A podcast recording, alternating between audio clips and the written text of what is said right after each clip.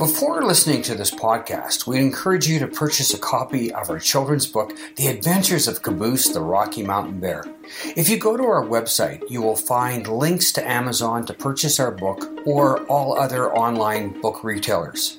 If you are in the Canadian Rocky Mountains, you can buy our book at Stonewaters in the heart of beautiful downtown Canmore. Our book has a unique cover featuring an adventurous bear named Caboose and her love for the Rocky Mountains. You can sign up for Caboose's free adventure activity pages by visiting our website to start writing and drawing your own adventure stories with your children or grandchildren. Cheers to all your family adventures. Enjoy the listen.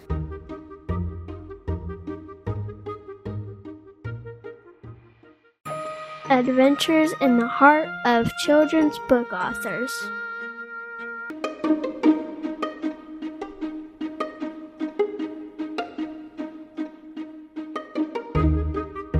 Episode 1 Adventures in the Heart of Children's Book Authors. Welcome to episode 1 of the Adventures in the Heart of Children's Book Authors podcast. The idea for this podcast show resulted from our journey to become published children's book authors. When we started our journey to publishing our first children's book, we soon learned from the saying, there is no right or wrong way to create, write, publish, or market a children's book. Over the years, I've read many different children's books. However, I never thought about how children's book authors created, assembled, and published their children's books. Only when I became a grandpa did I think creating a children's book would be fun. Our first grandchild, Kyra, took a few years to develop into a little person. She became my imagination guide. I share our story to demonstrate that our way is only one of many paths to getting started as a children's book author or a proud sponsor of children's book authors. This podcast will help give you, as a listener, a glimpse into the story behind becoming a children's book author. Our story behind the story is an interesting one. Our children's book adventure started because of Kyra's first daycare. What happened next kickstarted a living legacy for myself, my wife, and our grandchildren. Living legacy versus legacy? You might be asking, what is a living legacy versus a legacy? When I think of the word legacy, I always think of what you, as a human, leave behind after you die, such as a transfer of wealth, a prized possession, or even a message. A living legacy is where you are engaged while you are alive and participate in developing your legacy. Let our living legacy story begin. The birth of Kyra was a special event for our entire family. As a first time grandparent, a special bond of adventure was about to start and my transformation to begin. I didn't even know this. My wife constantly mentions that Kyra was born with an old soul. And over the years, Kyra has taught me many life lessons, including how to be a grandparent.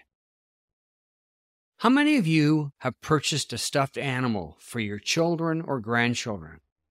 Or how many of you have tried to win a stuffed animal for your child or grandchild at a community fair?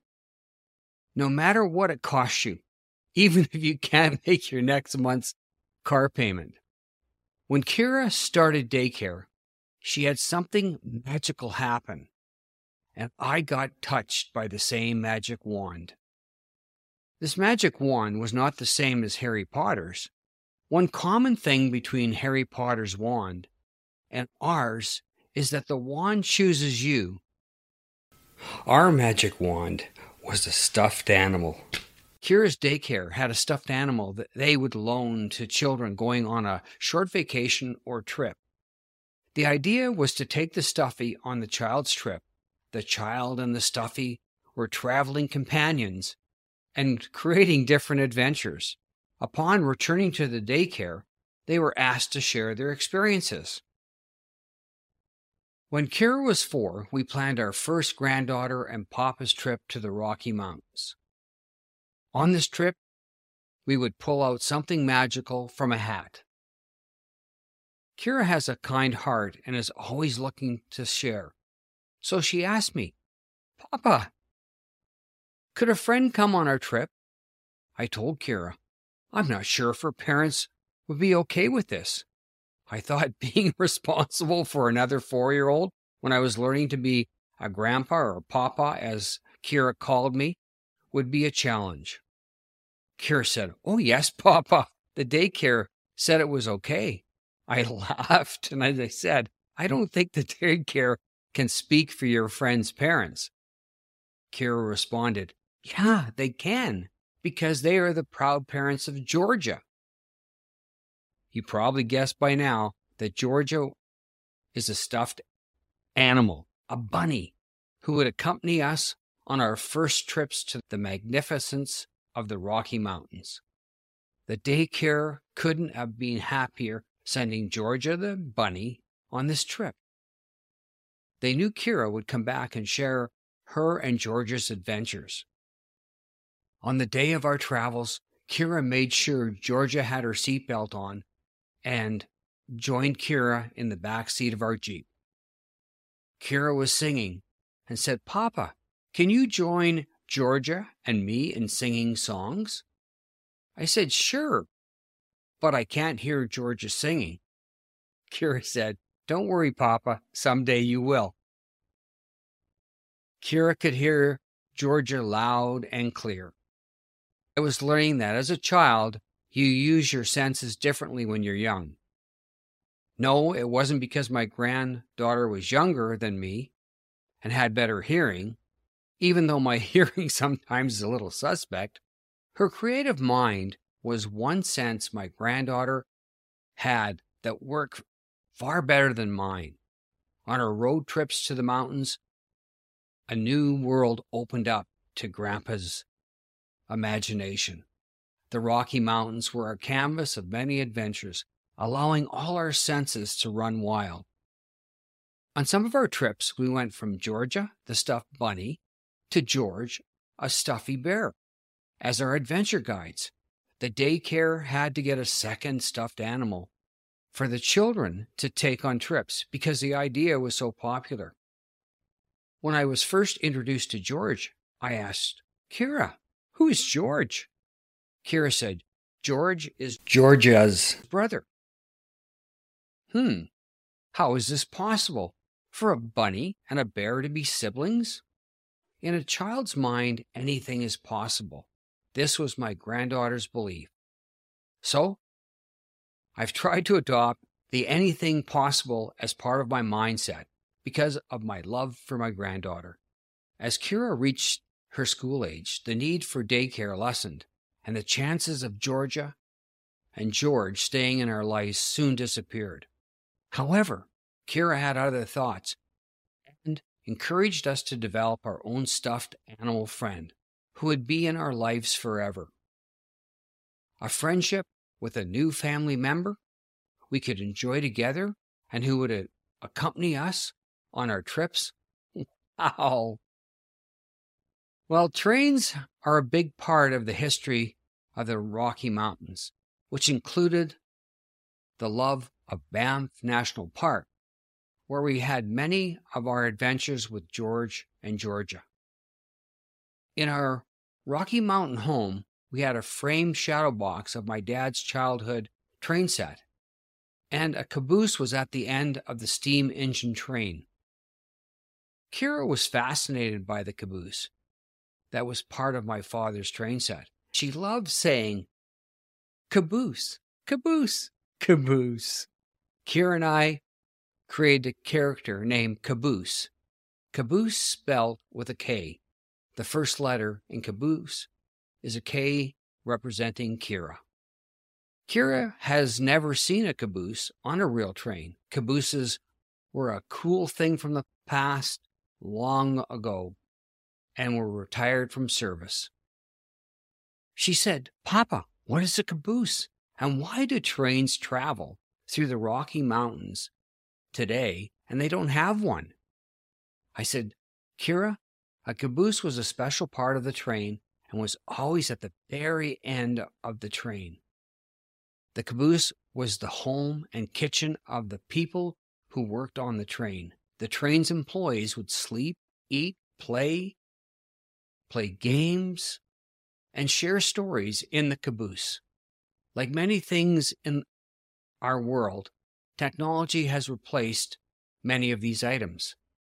Kyra nodded her head like she understood, but she had not lived through the disappearance of eight track tapes, cameras that use film, VCRs, and so many other items from the past that our technological world has replaced.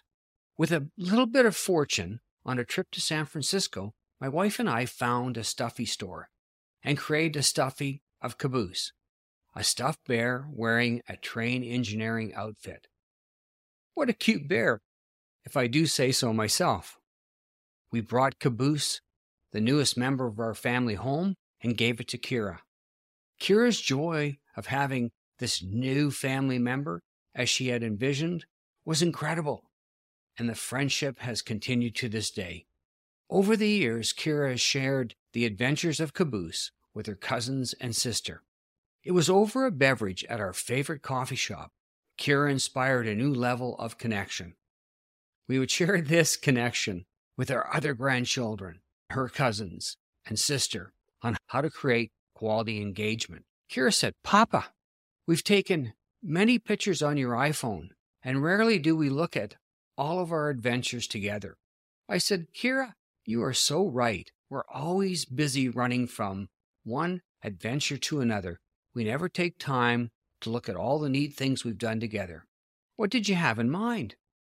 Kyra asked, Can we buy a journal like the ones we saw at the farmer's market so we can write down our adventures? What a great idea, I replied. We couldn't wait for the next farmer's market to purchase a journal, and over the next couple of weeks, we would slip away and look at all of our adventures in our digital treasure trove. We found a picture of Kyra in her mummy's tummy along the Bow River, and I remarked how she was a mountain baby even before she was born. From this picture, Kyra and I developed our first story based on our adventurous weekends with Georgia, hiking across Canmore, Banff, and the Bow Valley. Our character Caboose replaced Georgia in our stories. We had our process of creative engagement, which is to download the photos of some of our adventures, then develop a story, and write our stories from those pictures. Thus, The Adventures of Caboose, the Rocky Mountain Bear, our first children's book, began. With our first story written, and with some rough drawings, we celebrated our, with our favorite drinks and hugs and cheers. Tears rolled down our cheeks. We knew we had created something unique and lasting. We couldn't wait to start our next adventure. And within a couple of days, we were back to our local coffee shop and wrote the title and ideas for multiple stories in the Adventures of Caboose, the Rocky Mountain Bear book series. Believing in Kyra's possible has made me happier and created much more fun and laughter in my life. Over the next couple of months, we will publish our first book in our series of Caboose the Rocky Mountain Bear, and we hope you will click on the link in our podcast show notes and purchase our first book, The Adventures of Caboose the Rocky Mountain Bear. At the core of this podcast is our story on how we became children's book authors. However, following in the tradition of my granddaughter Kyra's kind heart, we want to share more than our stories.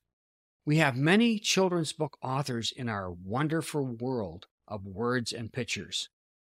Each children's book author is different in their approach to their creative process. The central idea behind their story the writing process, illustrating, assembling of the book, digital, print, or audio formatting, publishing, the publishing method, the business and marketing plan. And even though we can't interview all the children's book authors, we aim to interview and share as many authors behind the scenes inspiration for developing, writing, and producing children's book designs and content, and how the author uses their imaginative and creative hearts to write children's books. We hope you will support as many of our guests' children's books as possible and build a children's book library, your children's book library, whether print or digital, that you and your family can be proud of and share forever. Should you desire to be a children's book author, our deepest wish is that our podcast show, Adventures in the Heart of Children's Book Authors, in some small way gets you to take action and start your own journey to become a children's book author. Please head over to caboose.therockymountainbear.com and download our activity pages and start recording your first adventure in your heart. Much success in becoming a children's book author.